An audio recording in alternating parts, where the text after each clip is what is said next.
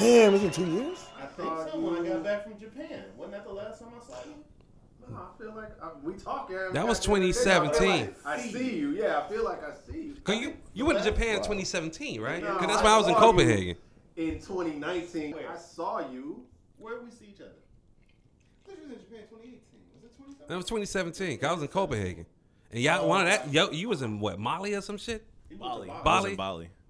I ain't seen you since No, back stunting. 2017, Same. Hold on, you was somewhere Three years too. ago? I was in China. I was in Into 17. No, I was in India. Okay, I knew. Yeah, Taj Mahal and Think shit. about it. When else Y'all did some we see traveling each other? brothers. Every other time I come here, you always But I beat that like, coronavirus shit. Toast. No. Shit. Yo, man, I ain't the worried one about podcast. Ain't nothing you can do about it. Uh, so we recorded. You recording? Yeah, yeah. It's first time, huh? Yeah, it was good. It was Whole some crew. Good, some good, some good info coming Shit, out. whole Is it- is it- is it motherfucking started? crew here. Yeah, we we here. We started. Oh, okay. Whole Um, crew here. That's some dope shit, man. Welcome. Yeah, welcome everybody. Thank you. Yeah, it's on. You don't need to. There's no button. It's Can you just hear me? on. Check, check. Say something. Hello. Yeah, Is it's that the a better gain mic? and stuff. Kinda. What's, what's the difference? What you asking for? fucking with you. Like, I don't know why it didn't, make, it didn't make sense to me. I'm like, what's happening here? I wanted to confuse you. Yeah, come on, come on. just call you. Fine. All right. I'm good. Yeah. it- oh, yeah. You sound good. Thank you. Um, Appreciate that. All right, so I'm. I think everybody just introduce yourself, and then. uh Oh, one thing I want to say before we start. This is our two-year anniversary of when we started. the Happy birthday. So, uh and it's Black History Month. So we got a couple things to talk about. It's a leap year. It's a lot Yeah. going on My, today. it's my grandfather's birthday. Shout Oh, out to oh, happy Hall. birthday, birthday, He gets it once whenever this 29th comes around. every every, Every four four years. Yeah, I got a boy like that back home in uh, Atlanta. Like he was born on the 29th of leap year, so he got the, you know, his birthday fluctuates. Yeah, like- I, I did. like I- March. I, looked it up feel because basically, like, I, I was wondering why we still had a leap year, but it says that the Earth goes around the sun uh, 365.25. So yeah, every four years they gotta add a day. Look at this motherfucker being Wikipedia and shit. I I'm like just that. Fancy and shit. The more you know. The educated Negro. Right. Exactly. It's Ja Rule birthday too, right? What? Yeah, yeah. Shout, Ja out- to the Queen's GOAT, Ja Rule. I don't know. Shout out about to the that. GOAT. Why Queens niggas don't? They don't really collect that nigga, right? He's whack. He got he got. Hey, finished but by- let- That but- nigga but- Rule but let's- is a fucking joke. But let's be clear though. Let's be clear though. For a good five, six years, they Yeah, I'm not saying he ain't got hits, but that nigga Hits. Rule is a joke, man. Give me a verse. Give me a bar. Give me What one quote I that nigga ever said. I don't, I don't uh, yeah. Uh, baby. What I feel about good- you. that nigga ain't got no lyrics. Cookie That monster nigga's ass nigga. It's amazing. We in we in Black History Month on talking about Ja Rule. Talking shit Kind about of Ja Ja Rule. Rule. talking about Ja Rule on The last Black day. History Month of the new decade. God damn it. Can, can we Oh, start Yeah, let's move on. Um, go ahead. Hello, everybody. This is Shay, the original Queen's Don Dada. How y'all doing? Yo, this is Thousand representing Southside Chicago. Yo, this is Colfax representing the South Side veteran. Easy Rose, Brownsville, Brooklyn, dress warm. This your boy, the graded baby from ATL by way of Decatur, AD all day. Yeah, man, it's your boy Tony Stallion. Uh, I think for the new decade, I'm going with Chef because you know I be cooking up these podcasts. So like Tony Chef, Digging into glorious, his woo bag man. now. new That's bag, new glorious. name. Dagging All into the right. woo bag. All right, go ahead, Thousand. Let's go. All right, guys. Uh, so I got a chance to host today. So And um, keep in mind, you're hosting with all of us here as a unit. put Full, them in Oh, full yeah. unit. Voltron. So Voltron. this, this is Voltron like co- collecting today. Yeah. So, um, so let's get right into it. It's Black History Month, last day of Black History Month. Um, so my first question is to everybody: uh, How did you celebrate, respectively? How did you celebrate Black History Month? Is it still relevant to you? Thoughts on Black History Month 2020? One of the things that I did to celebrate is is kind of like just enjoy life. I think I want to say. Okay. Word, that's powerful. Um, for the second class, for the second class that I did this year, I'm a professor, so the second class I did was all about Black history, uh, understanding how uh, Black folks have been portrayed historically in advertising, showing that there's a better path forward, right, and, and keeping a level of respect when it comes to speaking to targeted audiences.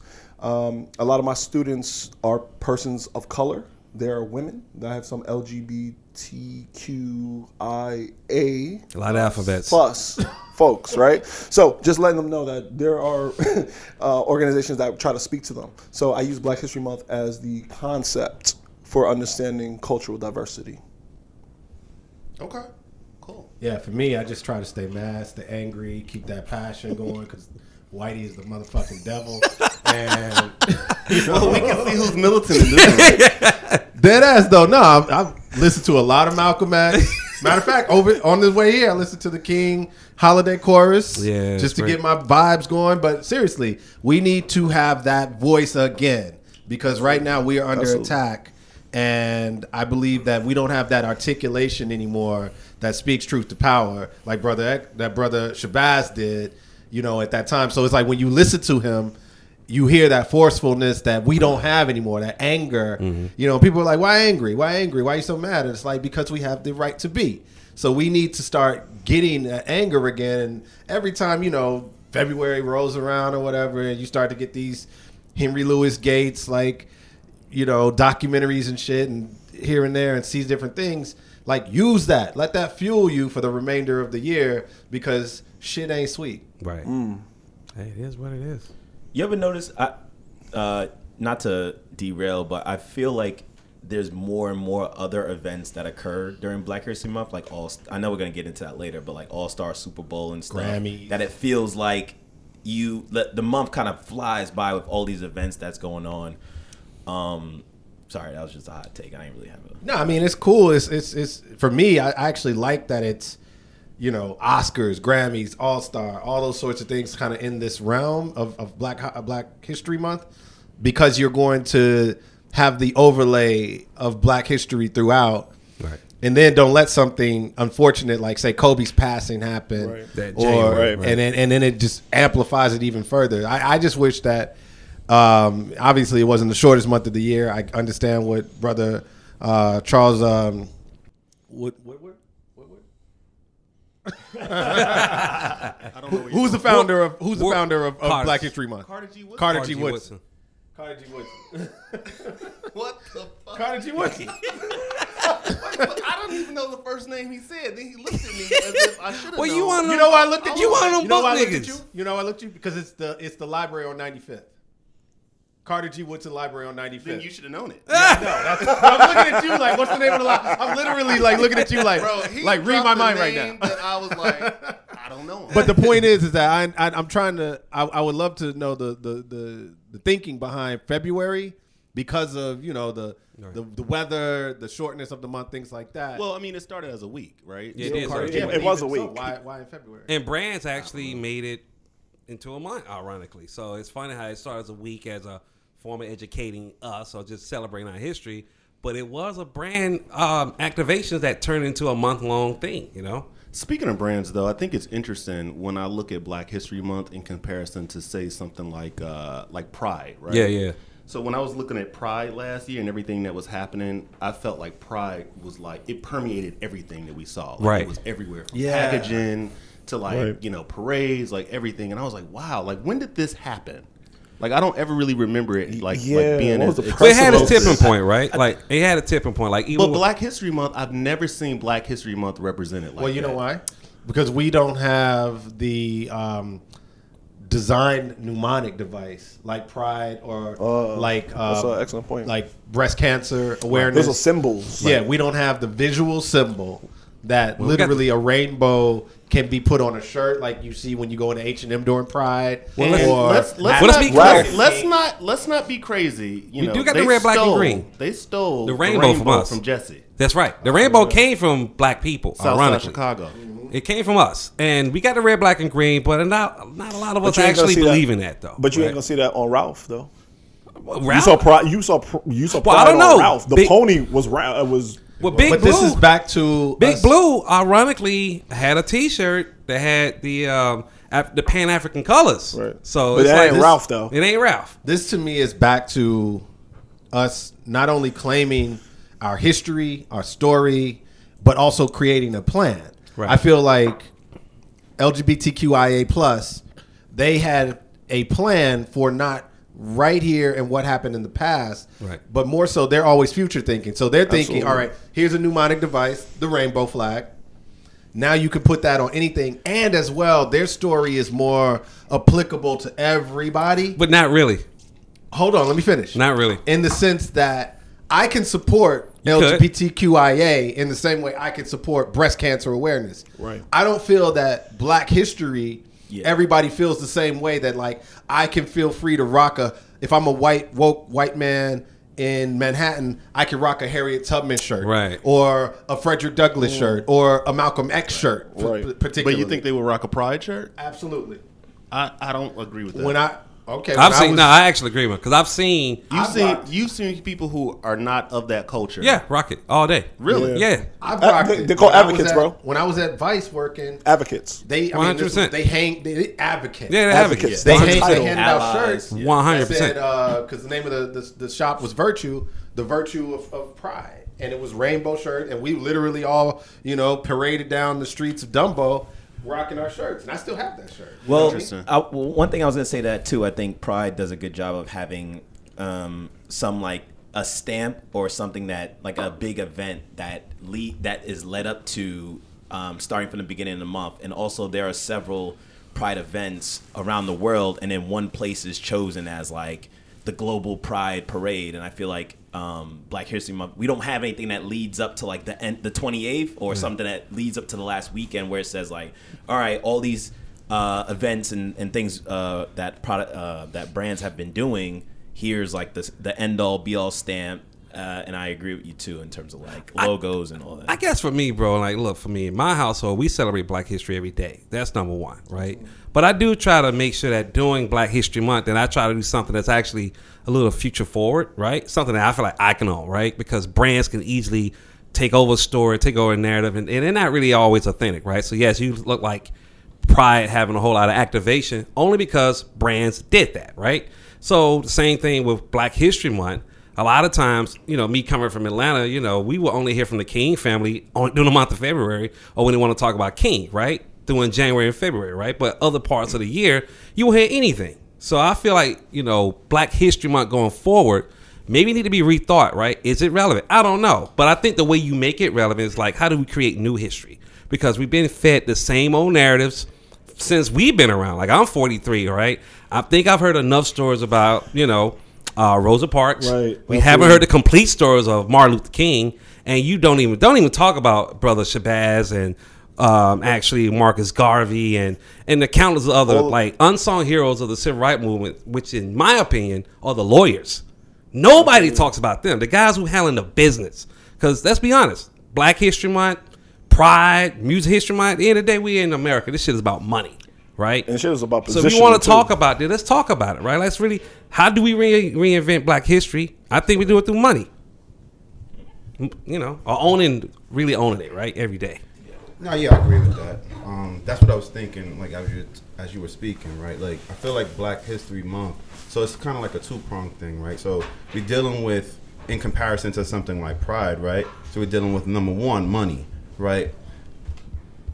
The people who fuel Pride and fuel just that entire movement is like it, it doesn't really um, has to do with race or like you know how tall you are or where you live. It's just like something that you identify with, and you might have someone in your family that is impacted by that. So like you just you just like join forces, and there's dollars that's being pumped in behind it. From a Black History standpoint, like I don't know if this country was ever designed to care about black people in their history anyway, where you can actually put dollars behind it. Because if you look at any kind of uh, media agency or marketers, uh, when they do try to have a black history push, like it always comes off bad, and people like, damn, like that looks crazy. What do you think about the stuff like Nike does, like when they release those Black History Month shoes? Do you think that's pandering, or do you think it's relevant, or what are your thoughts on that? I mean, I, to some capacity, I think it's relevant. I mean, if you're talking about like every day, um, what Nike means to people of color, um, it's something that's relevant to them, um, as well as like you know they have the influences of the athletes who uh, people do look at for whatever reason. Might say like you know you take LeBron, like LeBron, you see a young kid, LeBron looks like me. So you know, I mean, just fueling, like adding all that stuff to the pot, like I think is relevant. I mean, personally, as long as it's, it's done right. personally, I'd li- like to see Nike step up a little bit more and do more uh, storytelling behind it because I feel like they they they kind of pander a little bit with a lot of um, culturally relevant events where they just slap on like the LGBT uh, rainbow onto a sneaker and then release it for Pride or for Hispanic Heritage Month. They'll they might have a uh, Dominican designer do uh, Air Force One, which they did um, last year. So like, I would love to see more of like the content and storytelling of maybe they have maybe more like his like historically unknown black designers. Maybe they don't have any, but maybe they can kind of highlight them, or maybe they can do something to highlight people in streetwear on on like the sneakers app. They could do something more, I think, to to to really highlight. I would like, regardless of be it Nike, a car company, whatever technology firm, I would like that. I would like Black History Month to be the beginning of an ongoing thing. So like, use Black History Month to highlight a designer like uh, the brother that does super heroic or something like that that was a Nike Right. designer, but then say, okay, we're gonna do a, a, a, a drop that's like this, these new Jordans, right, in partnership with Ghetto Gastro or Josh Kissi or somebody like that, right, a designer, and we're going to fund an ongoing program. So it's that- not just a one shot. Exactly. So it's not just a one shot during the one month of the year. That it's it's the kickoff during the month because now we're in the month. But this is an ongoing program that this time next year we'll then come back and say, okay, this is how it performed. This is how well it did. And I think that's how you begin to create longer lasting legacies that aren't just about this one month. I, uh, I'm very conflicted because Nike can have hundred black athletes, but then they don't have hundred black employees. No, so they do. It, it, I'm, I'm using round numbers. I'm using round. No, I'm using round numbers. They do. But but but if you look at the workforce, if you look at the workforce, it's not going to be no 50, It's not going to be a 50-50 split. It's not going to be people who are in positions of power and authority. So I think you need to have people who can say yes and make things happen. And unfortunately, oftentimes it's not us, right? Or people of color or people who are from different communities and cultures. So I think the best thing you can do for Black History Month is put people in positions to be successful and allow the talent to flourish. And if the talent doesn't flourish, then that's another story. Great. I like that. Let me ask one more Black History Month question, uh, specific to you all's offices. So I, I've, I've been to a couple different agencies uh, this month, and I've seen Black History Month done in a few different ways. Um, one place that I was in, it, I thought it was really funny. They had a wall, right? And everybody in the entire agency, I would say 90% is white, right? It might be six black people in there, um, and then the rest is like maybe Asian or Hispanic, what have you, right? And so I'm looking at this wall, and it probably has like maybe 25 pictures of black people with a little bit of copy underneath who these black people are. And it's just in the hallway, and it's in the hallway between the lunchroom and like the main, um, I guess, pit where everybody sits or whatever, right? And as I was looking at it, I was thinking, like, how many people actually stop to read this? And does anybody care? And, then is this wall enough for the five black people that work here, right? Or that the the couple black people who walk in and out of the office, like me, like I was just there visiting for the day. So uh, I was I was wondering, like, what do you all think of like? Should offices do something specifically for Black History Month and their employees, whether it be like a physical representation or whether it be like programming, like throughout the month? Like, How about what are they your hire thoughts on that? motherfuckers? How about that? Let's talk about motherfuckers hiring us. Hire people. I mean, think about it. What's the most empower? What's the best way you can empower in any community? Money. Econo- economically, yeah. Economically, man. Like, you know, I've been having this big like conversation with people about the topic of diversity and inclusion. I think we got to change it. We got to change the name. Yo. it's be more about diversity and empowerment. Diversity and employment. That Yes. too, but that's empowerment though, right? Because Yes. you can include a bunch of Negroes all day, right? By you know, inviting them to a party, you know, rub them on the back, give them a bottle of Hennessy. I ain't talking about you, shall you know. I ain't talking about you, but I'm just saying, Even right? though somebody did get, get free Hennessy Right. during, during the agency event Right. recently. Hey, I was just an Anomaly the other day, right? And I did like a, you know, a activation for you know Pepper, um, and you know selling some prints or whatever, right? But again, you know, it's cool. They had a bunch of us, I guess, there. I don't know how many people hired, but I think it goes back to that, man. Like you know, unless you hiring people from the community? And what are we talking about? Once again, man, I just I just feel like Or do we create our own? Show me the stack so I can create my own shit. I just feel like we bullshit. This country bullshits constantly. We bullshit as the oppressed. They bullshit as the oppressors. Well, Yeah. Are That we talking wall about you're talking country? about- Let him finish. Sorry. that wall you're talking about is bullshit. It's it's placating. It's it's it's you know patronizing. And to me, it's like let's talk about causality and externality. We come from only the position of externality right now, which is okay. So we're here, and let's show the five black employees up at whatever agency fill it in on our you know on our screens, which is easy and painless.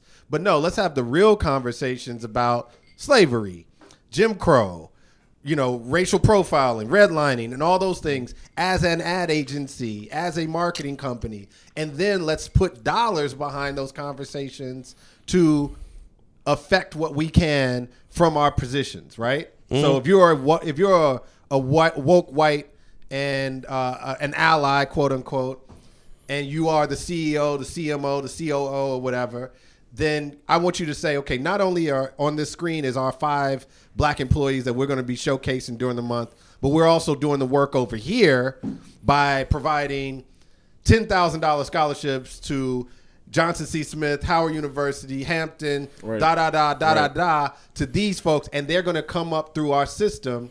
And as such, we expect in five years that they're going to be in this position. That's how you make change, and that to me is what I don't see. So it's all bullshit to me. But what about the brown agencies who actually have the chance to do something really unique during Black History Month, i.e., the agency we used to all work at, right? Um, they have the means to actually launch and incubate. No, they got the means. They got access. See, the thing about the means is they may not have the liquid cash themselves, but they have access to money, right?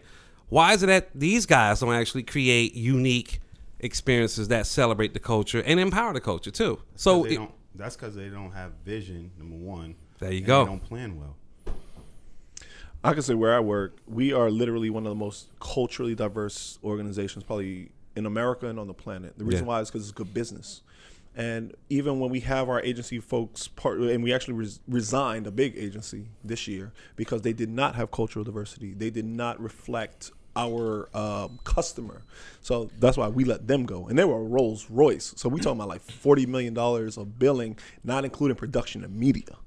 Rolls Royce. So, with that being said, I think agencies have to consider what the world looks like as opposed to what you think the world is. Mm. So, and and I am not as militant as some of as some of my my constituents here, but I will say this though: inclusion is money.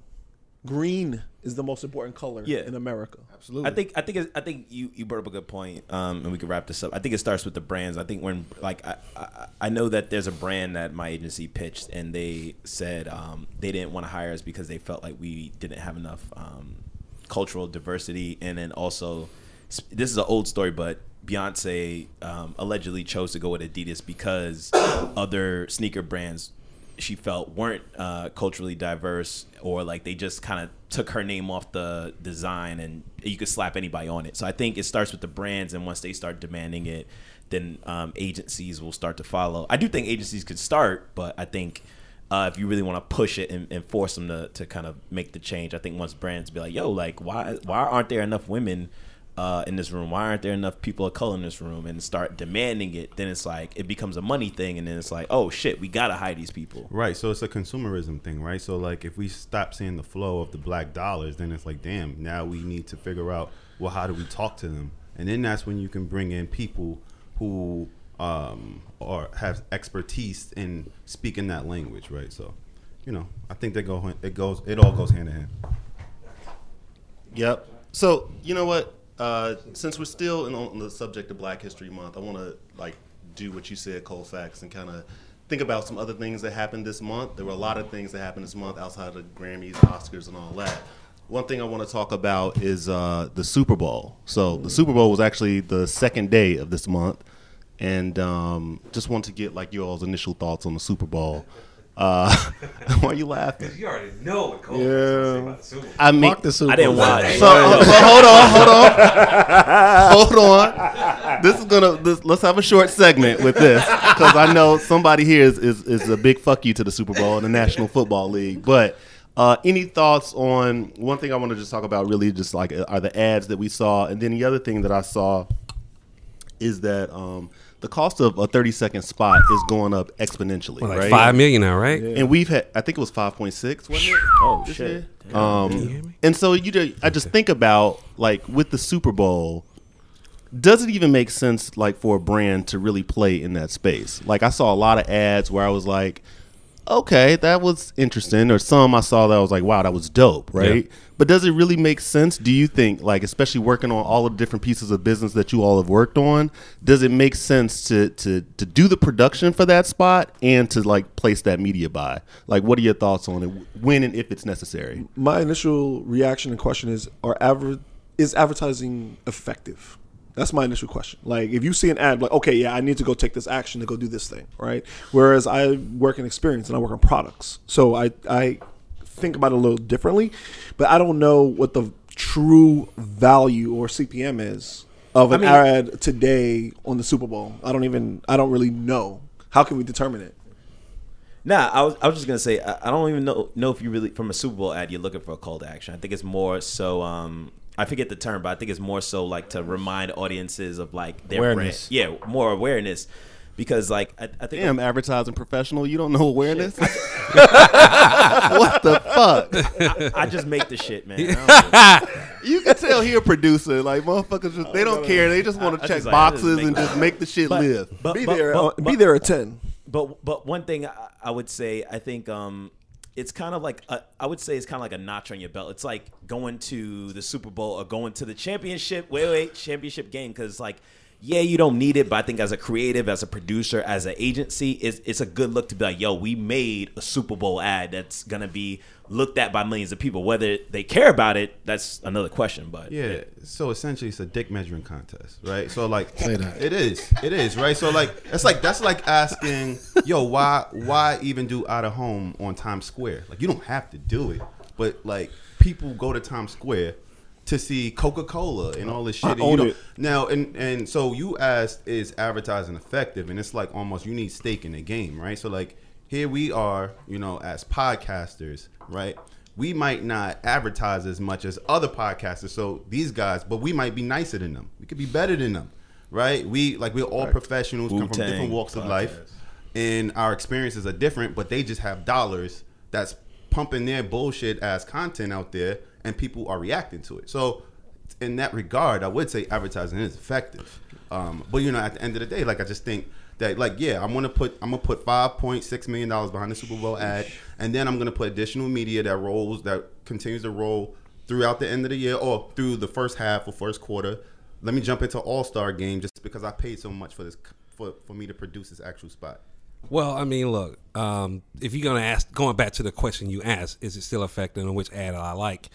Well, I would say that it it's effective if you think it is, right? If that's what you value, I think it is effective because you got regular people saying they're watching the Super Bowl for two things: for the team and for the ads. When you got non-advertising people, mm. so they watch the Super Bowl for obviously the game and ads, then I think it may be still relevant to a certain degree from a business standpoint. Now, as anybody at this table, which ad that they like, probably a harder thing. Now, I do the ad that I kind of you know remember is the one with Cheetos and you know MC oh, Hammer. that was good, Can't touch yeah. this, right? I thought I was good. good. Mind you, I would never go buy a bag of Cheetos because I just don't eat that shit. I'm just tired of niggas dancing and smiling and all that shit, man. Like, But see, that's my Face- point, like though. that And then, see, Facebook let's just get to ad? that No, point. worse. can niggas stop dancing and smiling and grinning? No. Popeyes. Oh. I'm so fucking tired of niggas singing for chicken. Literally singing for chicken, bro. Yo, I love. And this I'm one. just I'm just so fucking tired of this goddamn chicken sandwich. But they have a commercial They got a commercial. where a nigga walks in the door yeah, with a bag of fucking Popeyes and he starts singing to it. Yeah. And then the other commercial about the goddamn have sandwich where it's like you see a multiplicity of people. Yeah. But the two niggas in there are talking to the sandwich. Ooh, you looking so right today. And oh my God, I got this fucking sandwich. Nigga, that's what I'm talking about. It's causality and externality. We got to understand why we are here. Yeah. And they got to pay for it. And we gotta stop supporting that shit in every single way possible. Those actors that took that role, Yeah. no, wrong on you, nigga. Yeah. I understand that's probably a five to seven five hundred dollar gig. I get it. And if you got bought out, I get it. That's even more. You could tell that story. But the point is, is that we gotta at some point collectively be like, yo, I ain't singing no chicken, no bag of fried chicken. Crispy No, chicken, fresh lettuce. Yeah, it's funny. Y'all 'cause- remember that? it's Mary funny you say that, right? Because Mary I, J. I remember working at Global. Yeah, yeah, and that Crispy and that that shit got fresh mean to no end. Camilo X did a dope remix of that shit. Sorry, but that that remix was a motherfucker. But anyway, uh, yo, and I, that was one of my creative democracy decks. You know, check that shit out on you know sir. online. But anyway, uh, to your point, uh, um, Cold Facts, that uh, I remember working at uh, GlobalHue a long time ago. Yeah, I can say that. I don't give a fuck. They ain't around anymore. And they stopped paying motherfuckers. when They it stop paying people. too. Suck my dick, whatever. Um, yo, this is yo man. Look, this ad bros That's up the here. No Fuck soft that. talk. That's the No. Hennessy, man. Yeah. It's, Nah, I'm on too orange early. juice. Nigga, Oh, that's yeah, me he every is day. on orange Oh, juice. the orange juice talk? Oh, my He bad. not My I got a little drunk in. yet. Whatever. But anyway, yo, so I was so trying to give you an out. I gotta admit though, I gotta give uh, Don Coleman like props though um, when I was there because he did have this manifesto uh, that we would never produce um, any type of advertising that had us singing and dancing. Now I gotta give them that right because we didn't produce at the time I was there uh, any type of advertising that kind of made us look like clowns, coons, buffoons, whatever, right? So yeah, I agree with you on that. Um, does everybody have that same sentiment? No. And it's sad to say that because everybody has different issues and different goals. Like, you know, motherfucking getting five thousand dollars for a shoot. Five thousand dollars in a certain town, man, you can buy a lot of chicken and Hennessy. Or You or- can. I mean, or I'm dead shit, serious. Or even if you in L.A., if you a struggling actor Yeah. or whatever, and, and you ain't up your reel. and you ain't had a a, a, a decent payday in gonna two do it. three months, It's- rent due, motherfucker. But it's always money. That's the thing. It always comes back to money. It always the Capitalistic trump card society. that, that that that white people will always have on everyone else. It's the money. is the fact that they print the money. Well, now, they control it now. They 'Cause control it. They control And it they- they because it's digital it now. They print it, so it's always you know when people are like, "I was just doing my job." Doesn't matter if you were just doing your job, That's killing mad motherfuckers in the Middle East, or just doing Dropping- your job, doing whatever over here. You were just doing your job. Why? Because our religion in this country is not God. It's capitalism. It's dollar. It's that. That's why. Back to the the the, the original uh, question about why fuck the NFL because it's niggas running around killing themselves for a for, for dollars. I'm good with Cap actually. I appreciate the stance he took, and I think that even kind of what Jay said, it's like, all right, what's next? But the fact is, is that what we're not talking about is having played football yeah. And gotten fucked up as a free safety and been knocked out on the field, you know, and and coaching not knowing is that you literally are running around for a check, killing yourself. You know, and that to me is yet again why we need to look at where we started, where we are, and how we get to some sort of balance and equality in this country, or we need to be out. That's a great point. I, I will say this: I am an unabashed American capitalist. I believe in making my money unabashed, and I don't have a problem with NFL players going and making the most amount of money they can. You taking a But- concussion? Uh, for forty million, yeah, a bunch of them. Give me some CTE tomorrow, my Sprinkle G. some CTE. Oh, on it. get that shit. tomorrow. So I'll say, I'll but say do you even know if you have CTE? Oh, you'll know. You'll think- know. I- I When, think you're, you'll when, you're, know. when you can't move Yeah. your fucking arms and legs Yeah. and you're just walking around I've- in your head and your body slowly shutting down to the point where your So you know it. and heart stop. I, Hell I've, yeah. I've probably had six or seven concussions in my previous career, so yeah, I know about concussions. But but with all that being said, my point is this: why I don't fuck with the NFL is because it is inauthentic. It is a liar. So you're not going to allow someone to play football because they take a political stand, but you let wife beaters, Yeah. drug dealers, drug users, One hitter quitter niggas murderers. Um, hello, Ray Lewis killed a person and came back to play. Did you all see? He's this- a, comment, he's a commentator. Did you all see the? Bre- and it, He's a commentator. it's hypocrisy. That's Did you my see the- that's my stance. But did you see the Breakfast Club interview about what To was on the Breakfast Club and he gave an explanation about why somebody can get missed canceled uh, from the NFL?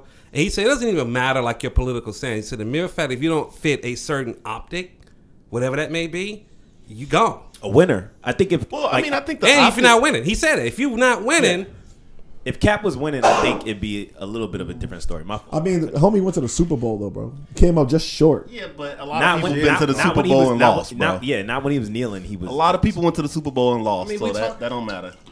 For me, we don't own the shit anyway, so I don't give a fuck two ways or the other. To be honest not- with you, I don't own the Super Bowl, the NFL, the NBA, Major League Baseball. I don't care about none of those organizations. It, but but my thing is we control the product. If if all if all brothers Yeah. like Jim Brown was the best lacrosse player bar none Yeah. in the history of the fucking sport. Yeah. If all of us decided we're gonna go take those same football players and want to play lacrosse, then guess what? The lacrosse football, the lacrosse league of America becomes the biggest shit. We are the talent. True. We are the product. We control it. If we can start to think that way, then we can control the dollar. But what controls That's a good things? ad, When I too. think about this, right? You know, what's the one thing that unites any group of people around a control system? And that would be adversity. If you think about like, you know, the one of the reasons why most people that are like, you know, of like Spanish speaking dialect or language are like actually still kind of thick with each other. Well, one language and two culture. They got the same issues. The country don't want them here, right? The Irish came here because yeah, they wanted new opportunities. The country didn't want them here either, and they just took over the fire department, and the police department, right? Um, same thing with man, like the country don't want him either. You cannot say I can say what the fuck I want on this podcast. I can say what I want. You can bleep that bitch out. Here you say, hey, in my house, shit. but you know, anybody from like, let's be honest, look guy who own all the little corner stores, country didn't want them here, right? I mean, Chinatown was created with the intent that the country did not want people of Chinese descent to be here, and they created these towns all over the city, all over the country, right? So I just think if you're talking about uniting black people, we got to figure out what our real adversities is, right? What's our real issues besides the fact that racism is that? Because a lot of times, a lot of us don't even agree on that. A lot of us want us to even stop talking about racism. Yeah. So I just feel like until something big like old school racism, like in your face, tanks showing up your at your door, dogs being sicked on you. Until that type of shit really show up again, I don't know. It's hard to get black people to really be on the same page. Because back then, we all was, regardless you were Muslim, you was Christian, or you was part of the Panthers, or you was part of SCLC or SNCC, or any of those groups, the OOO, the, the OAAU, or whatever. We all had the same common enemy, and that was, you know, the government, white uh, supremacy. It was in your face. It's kind of not in your face as much now. It's easy to be black in Atlanta. It's easy to be black here. So, so I, I think we kind of deviated and went to the cap conversation that we we sparked in here a couple of different times. Um, just on the subject of, of still things that happened this month in sports. Let, us talk about All Star real quick. All Star was in um, my host city or my home city, your home city too, Colfax, Chicago for the first time since 1988. Uh, did anybody watch the All Star game? It was a new format this year. What were your great. It thoughts was, it on was it? great. Great, It was very great. competitive. I love that fourth energy quarter, man. That fourth quarter, everybody was really trying to win that game. Yeah. Like taking charges, arguing foul calls, strategizing free throws. We're gonna take it off the backboard. Yeah, It most was all fantastic. most All Star games are like just a shootout, no defense. It's just Oh, that it's fourth like a quarter. double dribble game or some shit. From my position, the NBA is the greatest single entertainment product in the world right Yeah. now. You could argue European football potentially, but for me, coming from a city where my team has been shit since at least 2012. Yeah, your team won six rings. In the 90s, nigga, that was My 30 team years won ago. shit. Hey, that's whole kids that was born going My to team college. ain't won. that Ain't never seen it. But y'all niggas got it. My team won shit. And I'm sorry for you, but God the fact damn. is, How niggas be complaining when he won? is that right now we got the we- worst franchise in the in the in the in the league next to New York Knicks, which is I'm so happy. Y'all they had the greatest player that ever played the A- game. as a, as a Chicagoan, I'm actually going to agree with, with you, AD. Um, I, I, I think the direction that you're going, I I, hear him. you. Let me but- finish. uh, all right, go ahead. So finish. my point was that This is a weekly thing. I believe that they increased that property even further in the rethinking and the uh, nimbleness that they have been in or been on since the tragedy of Kobe and Gianna Bryant, and they included that. But And- even and how others. and, And others, others who were there, and I hate to even describe them as the others, but and But the seven the people, other the families that were were there. affected and Yes. lost theirs. Yes. But the point is that they included that and made the product even better. Looking at the All Star game from you know being at four different or three different games within one game, and then the last quarter having to meet that that uh, thr cross that threshold, which alleviated the time where they're just running out the clock. So now it becomes like a pickup game, you know, on 63rd and Hayes or at Avalon Park, you know, where I'm from, where it's Or like at the okay, Rucker in or New at York. the Rucker, whatever. Y'all got clocks at the Rucker because y'all fucking Just, just but players. Nobody plays and pickup at the shit. Rucker. the point is, is that players playing. yeah, the point is, is that it, it felt more like a more like a a game that we all participate in versus their game, and that was what made it more entertaining to me. And I hope that they keep that. And I thought that that was well, well done, but I also thought that all of the other entertainment around it, I thought Common represented so well for for His for, intro was dope. for us as black men from the south side of Chicago, but really just generally, I thought that was dope. Chance, you know, we talked about that in, in regard to just like, you know, Rose and I talked about like what's Chance's position in Chicago and all that stuff. And I love Chance as a young black man. Um, you know, I'll I'll withhold thoughts on like his Yeah. rhyme style and all that shit. But I thought he did all right, you know, for the concert. I thought it was overall, I thought it was well done. I thought All Star was really well done. Um, I- I thought it was good. Like I, I like the idea of it being competitive in the fourth quarter. Um, I think you know All Star Weekend is like one of those things that's like I guess like growing up as a kid, it meant more to me. But I think now like I've gotten older and just like the lack of competitiveness and everybody want to be friends. Like it's just one of those things like I start to care less about because like you know no one. I think it also threw me off when they started to do the whole team.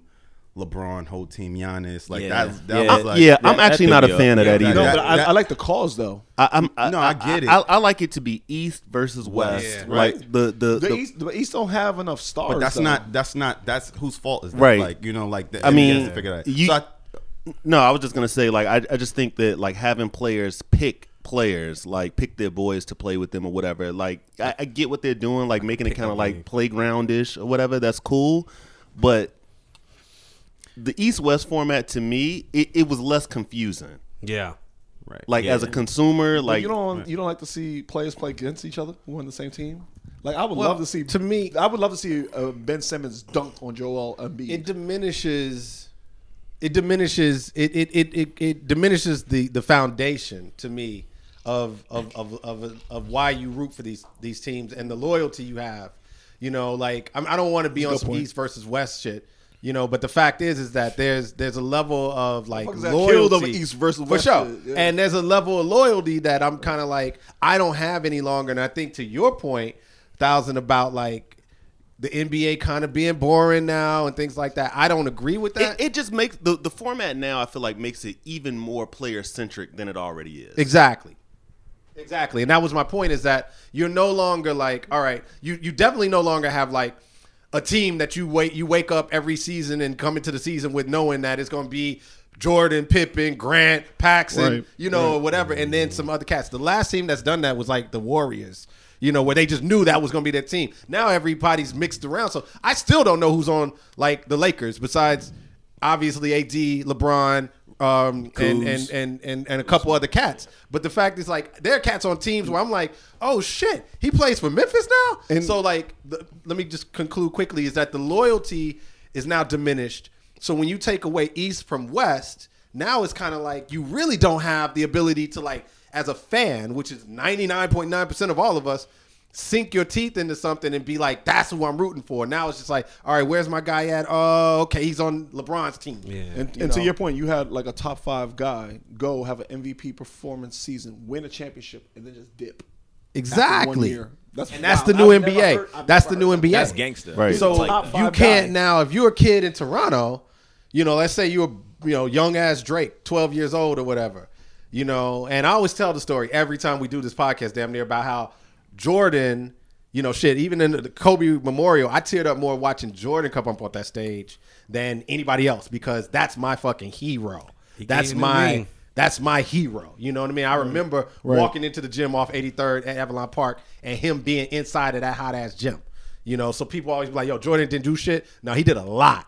He did a lot for kids growing up at a certain time on the south side of Chicago. But the point is, is that do kids have the relationships with these players anymore? You know what I'm saying? Do they have the ability to like have a poster on their wall and him be in that jersey?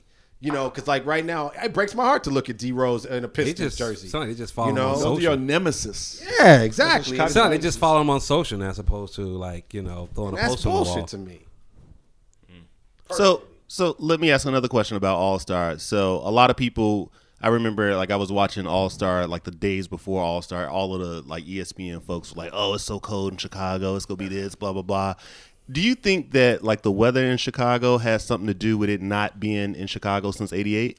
No, no, it was the owner, bro. Yeah, Reinsdorf. It, was- it, it was the owner. The owner had turned it down for over Oh, twenty okay. years. Yeah, he was like, Really? you don't make any money off of it. Yeah, they don't make money. you you lose money that's, on All Star. That's the that- Gotcha. the NBA makes the money. The team in the you arena lose money on All Star. It's kind of like cities when they have the Olympics. You end up losing money on it. Right. And you know, Reinsdorf being the worst owner in the league next to arguably Dolan. They, Um, they're top two. yeah, they're definitely. I don't think that. I don't. I, I It depends on the day. honestly, I think that It's Reinsdorf is racist, whereas I don't really believe Dolan Right, is racist. right, I think right. Dolan's just a rich kid. Right. Whereas I think Reinsdorf is literally on some like old white man that owns black men type shit. Yeah, And I, I would he- agree. You know, and he treats the White Sox in the same way. So it's just like, and he's more concerned with the White Sox. He literally said he would trade in all of those six championships that you lost for that one White Sox ring that we got in 05. Wow. Um, he trolling out. yeah, you know, so we're just waiting on him to die, honestly, so he can get Oh, you the gotta get fuck out of Paxson the up way. out of there too. Well, that'll Well, if he boy, dies, then so all that's of a whole go. thing. Yeah, he goes, all of them go.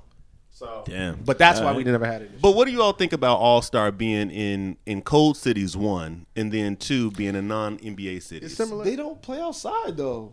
Like they're not outside. But the But, one thing, but the vibe is. But I think different, it becomes a thing when you when you talk about outside of the NBA, like events and, and other brands trying to do something in the city. It, it's not difficult, but it's a it's, I think it's a little bit difficult to move and do stuff. Um, Because when they had it in New York, it was like it was brick that year, and it was It like- it was yeah, it was kind of hard to go the to events and NHL shit. every year does an outside game.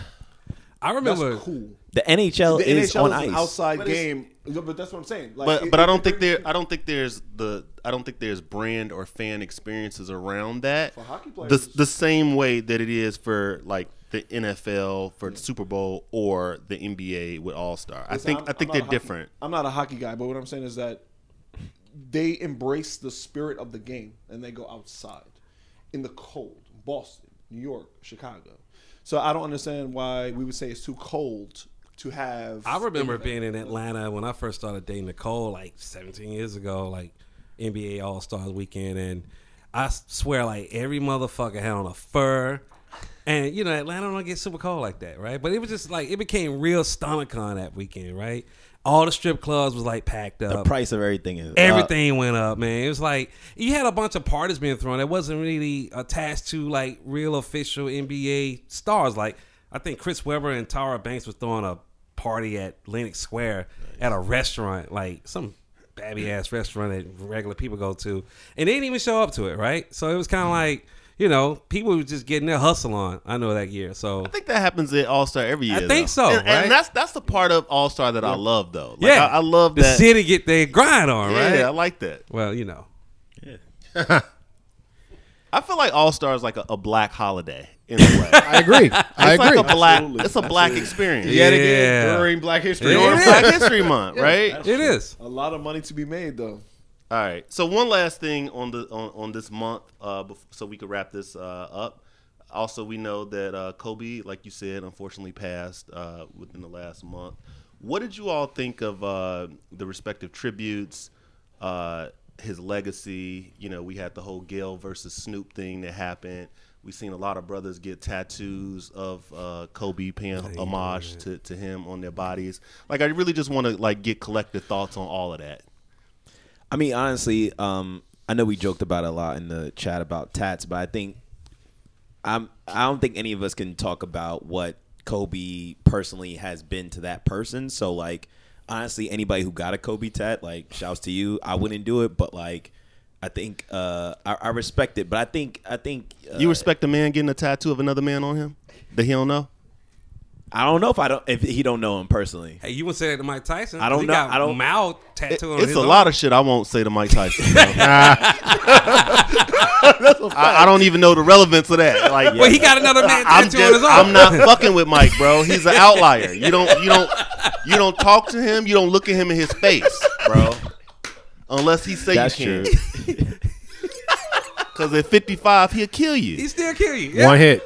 yeah. Kill you dead. No, but I'm sorry. Nah, nah, it's funny. No, honest, honestly, I don't know what Kobe has done for them. I know for me as a father, man, like you know, Kobe's passing was like it touched me from that perspective because you know the guy got like four kids and he was with his daughter when he passed, unfortunately. But um, you know, it just speaks to like you know a guy like him is in his impact off the court as a, a stand up dude who was obviously doing a lot with the WNBA. He was doing things with the Mamba League with the young ladies.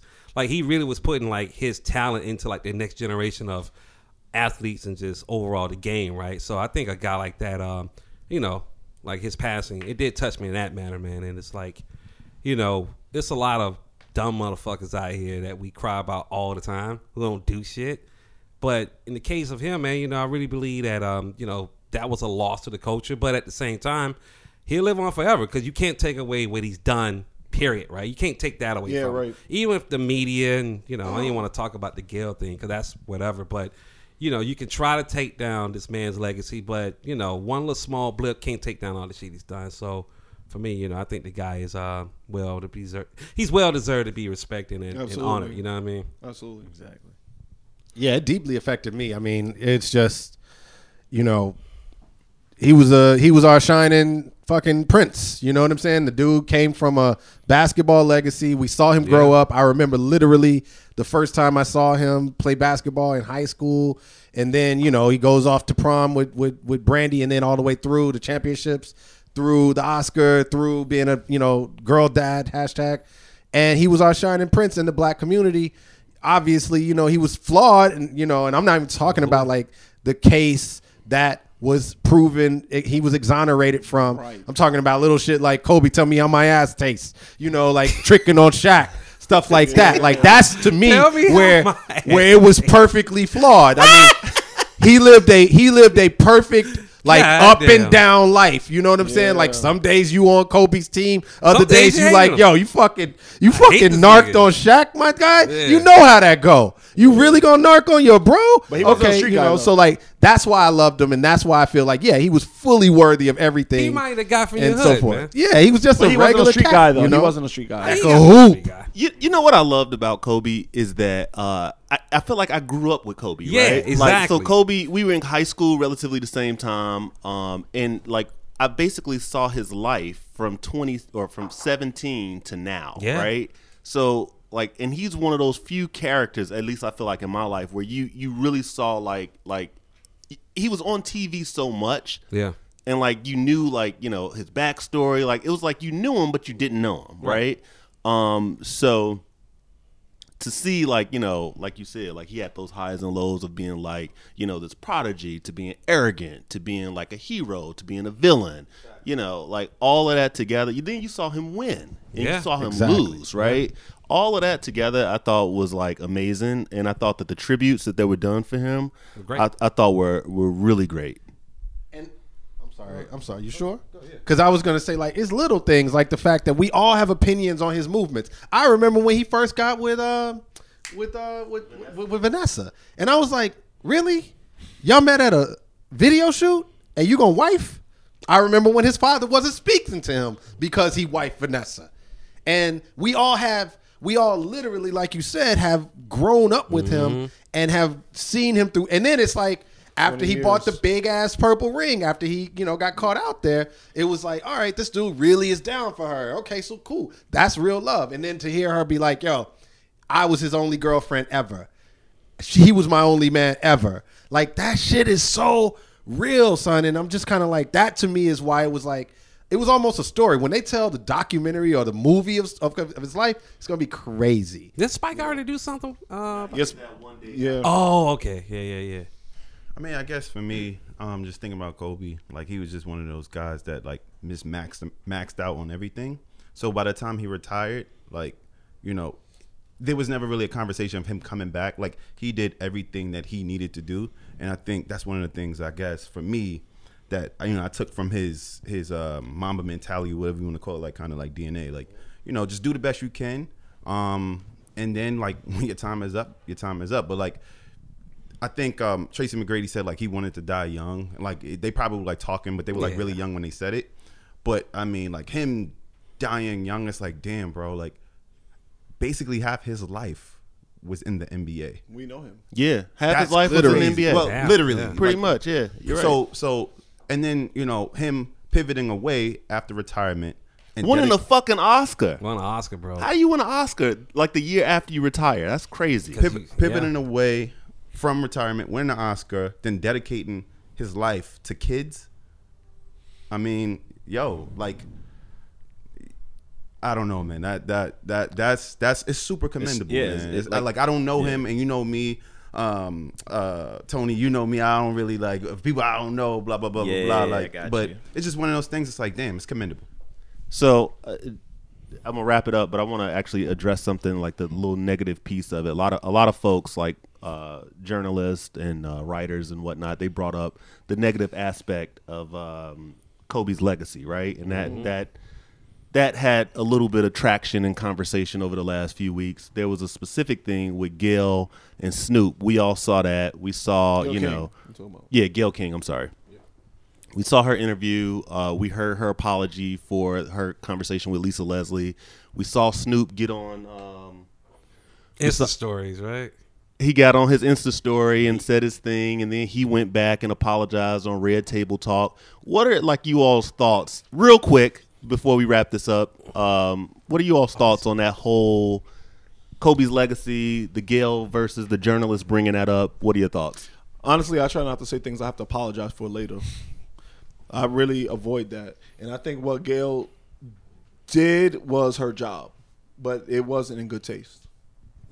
I mean, for me, man, um, I don't care about either Gayle or Snoop on that end because the motherfuckers got more money than me. Absolutely. And you know they gonna say what they gonna say, and he gonna do some shit, and she gonna feel a certain way. But what I just think the bigger issue for me, bro, um, it wasn't even so much what she said, which I thought was fucked up, and even how he responded to it. It's how like the rest of the media came to protect Gayle, but it's like Gayle, you didn't lose your fucking husband and your daughter, like in a helicopter crash. You gonna get over this. You got your life, bitch.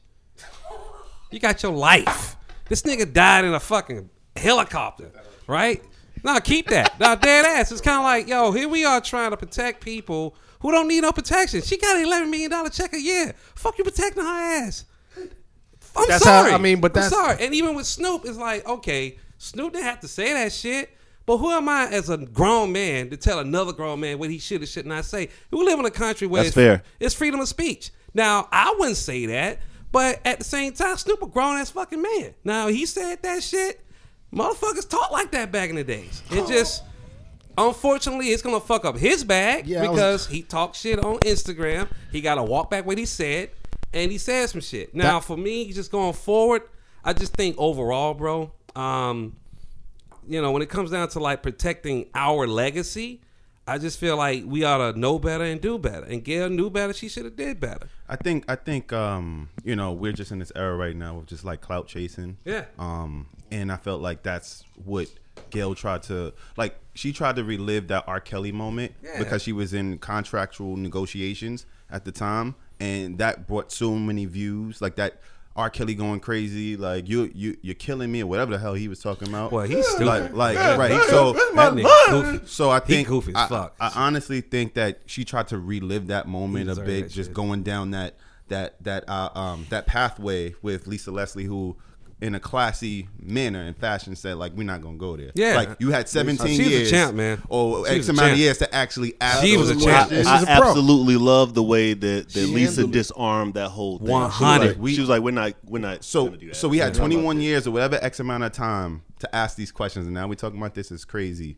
Um, and then you know I just think that with Snoop, um, you know it's just it's I just feel like we've pivoted away from what this whole thing was about. Right, so now it's, it goes from Gayle. She's acting. She's asking the questions that people didn't like it, and now Snoop reacts. Now he's sit, he's sitting at the table with Jada Pinkett, Yeah. her daughter, her mom, and it's like now you're do with any taking power. shit? So it, it had nothing to do with Kobe. I mean, can No. I can I can I can I like broaden it a bit? Broaden it. It to me comes from a different place. I having worked with Snoop and really respect Snoop as a black man myself. Snoop has lived the life of every black man At this table. literally at this But table and on the mad whack, street that you're gonna see. Yeah. But his raps are mad whack. He has been come on, He's son. He's one of the top twenty That, MCs. that's of all we time. raps are whack. digress. We not go We digress. We The digress. point is, is that I really, I was disappointed that that this Snoop, that we now this this this this businessman Snoop and all this shit, he kind of like fell back a ways and he took the bait. That was my first thing, but I understand why. If you go back to if you because you can't you can't have Gayle without Oprah, right? Oh, yeah. So you you know they come as this like kind of They're like package. package, this connection, right? Because only Gayle's only put on because of Oprah. And if you look at their track record of of how they treat and approach black men, mm-hmm. literally from decades ago. You d- you know what I'm saying? Like I understand why it, why why Snoop and I don't know if he was thinking on this level, but why he reacted in the manner with which he did. From Oprah first being the one to dog whistle about black men being um, Predators, bro. predators in the closet, like as gay, you know, gay or whatever, like Down like low. down low. Which to me was like, okay, that just means you're a gay man that's not out the closet yet, which is all gay men Yeah. until they Right. say And- I'm gay in the world. Exactly. So, but we get the we get the down low shit, so that makes us more nefarious. If you look at Oprah and Gayle, how even when they talk deep. to fucking I didn't even think about it like that. Yeah, see, bro. yeah. When they when they you know the way they approach all these things all the way through R. Kelly, all the way up until the Lisa Leslie interview, it's always that. So I understand where he came from. Yeah. But at the same time, he shouldn't have taken the bait. Yeah. Straight up and down. You got Listen, too much man. to lose right now, Snoop. Yeah, bro. Listen, You man, know? to be to be overly controversial in this climate is wrong. You're wrong for that. Don't do it. Yeah. Don't fall for the shit. You know, like, and, and, and, and I'll, I'll say one thing. So I think about Unless you got an aura ascen- rig. whose ascension from hip hop to pop culture: Snoop, Will Smith, Jay-Z. Queen Latifah, Jay. Exactly. That's the hierarchy. So why you gonna fuck up the bag? Exactly. So we're saying he was compromised. Uh, that's a When- He when- compromised He, himself. he compromised Yeah. himself. He, But, he, he when- didn't have to say anything at all. no, he no, he didn't have to say anything. But now he said it. So now you're gonna stand. Now you so- gotta go apologize. But but you know what though? What it- so initially I thought that until I actually watched the whole little red table shit. I, I thought about it in this context, right? Like you all know me, right? And you know I pretty much say whatever the fuck I want to say, right? At any given moment. And I'm thinking about it like if if somebody attacked one of my friends, right? Like one of you all, mm-hmm. one of my frat brothers or whatever, and they attacked them in like the, in, in a, a similar or different way or whatever, right? Especially after death. my, especially after death. My initial thought may be very similar to Snoop's, right? Right. My only problem with Snoop in this whole thing is why are we getting on IG and doing this shit? Yeah. That's a why, lot of why are, why are we at, at the at the point now of our of our lives? Why do we have to get on on these these platforms, That that are not don't even owned by you. that are not even owned by you or anybody that look like you? Why do you have to get on here and give this content away? yeah. of of, of you, you know, cursing out, disrespecting the black woman. You are not representing your best self in that same light. Like you could have said a lot of things that tore her up without even cursing. But you you hopped on there and you went very street. I get it. We all everybody in here is from the street. We all get it. Very right? emotional. But I'm just That saying, was like, very emotional. like it just wasn't necessary. But then the second part of that, I think, you know, the fact that he said he had the conversation with his mom. I think every black man in here, for the most part, you know, you can have a relationship with your mom. I know I do. My Mm-hmm. mom is actually the only person who can make me feel like shame. Like my mom right Mm, now, if that's my mom, if my mom called me and was like, "Darius, I'm ashamed of you," or "Darius, like that was whack," or whatever, it would make me feel away. No wife, no girlfriend, no other person could make me feel that way, but my mom could. So I understood from that from that vantage point. I understood that. So his mother didn't shame him for like his career and the way he ran around and pimping chicks and like, come on, stop it. Not that. Come on, man. I love man. I went and spoke to I my love mother. Rose, man. Bleep that out. I love Rose, See that man. part? That part to me was the corniest shit. B. That's the corny. That shit is corny. B. Like, oh yeah, now my mother. I'm I'm 50 years old. Snoop Dogg is 50 years old, bro. He's a grown Come on, man. stop it. I'll just say one final thing. My honorable brother taught me a very valuable lesson when I was a very young person. Who? Do you? I'm talking about you, brother. Oh, Like, okay. listen. He's like, who? No, we, in, in public, we do not disarm black people. Nah, we don't talk do down on do them. it. Absolutely. I agree. Yeah, but I we can do not talk down on Can black I- people in public. We say whatever we got to So- say. Can I here make one last us. point? I would not uh, do that. Yeah, this is the last point, and then we got to wrap this episode Yeah, up. yeah. I'll try to be quickly. Black men don't have a corner. Oh, a platform. Black women have a corner. They got Gay, gay, got a- gay LGBTQIA plus have their corner. I agree. White people have their corner. Black men always standing in the middle of the room, White people taking Looking shots around. from every side. around, Right? like, what's happening? That's where I felt Snoop's response came from. That was the visceral nature of the of the emotion that he that he responded in. Is that we don't have the corner that has our that that wall that has our back, where it feels like everybody else does. You know what I'm saying? And we're always exposed. That to me was why I understood. But yet again, I would have snatched that motherfucking phone out of his hand when he started to go to record, like you said, Thou, and put that shit on IG. Yeah, I'm just. I know we, we're closing. I just want to understand, like, where did Jada Pinkett feel like he was taking something away from her and talking to his daughter, and like that was crazy to me. Because people love to attach themselves, me victimized. It ain't got nothing to do with you. Damn. It's got nothing to do with you, man. I mean, yeah, I think I think let's wrap it up. I think like like other cultures, stuff like this, you just need to keep it in house Yeah. um, instead of going to public platform. But and they're then- public and- figures. I ain't trying to tell nobody Anything goes. sorry. Right. And nothing yeah. else. Keep it on the All platform right, you own. So, Let's wrap it up, baby. Rose, you're gonna give it, sign us out, man. Yo, man, um, Easy Rose. Feel good to have all the ab bros for the first time in the room together. You know, just talking this whole thing out. So, as you all know, no soft talk when it comes to telling the Soft truth. talk. Yeah.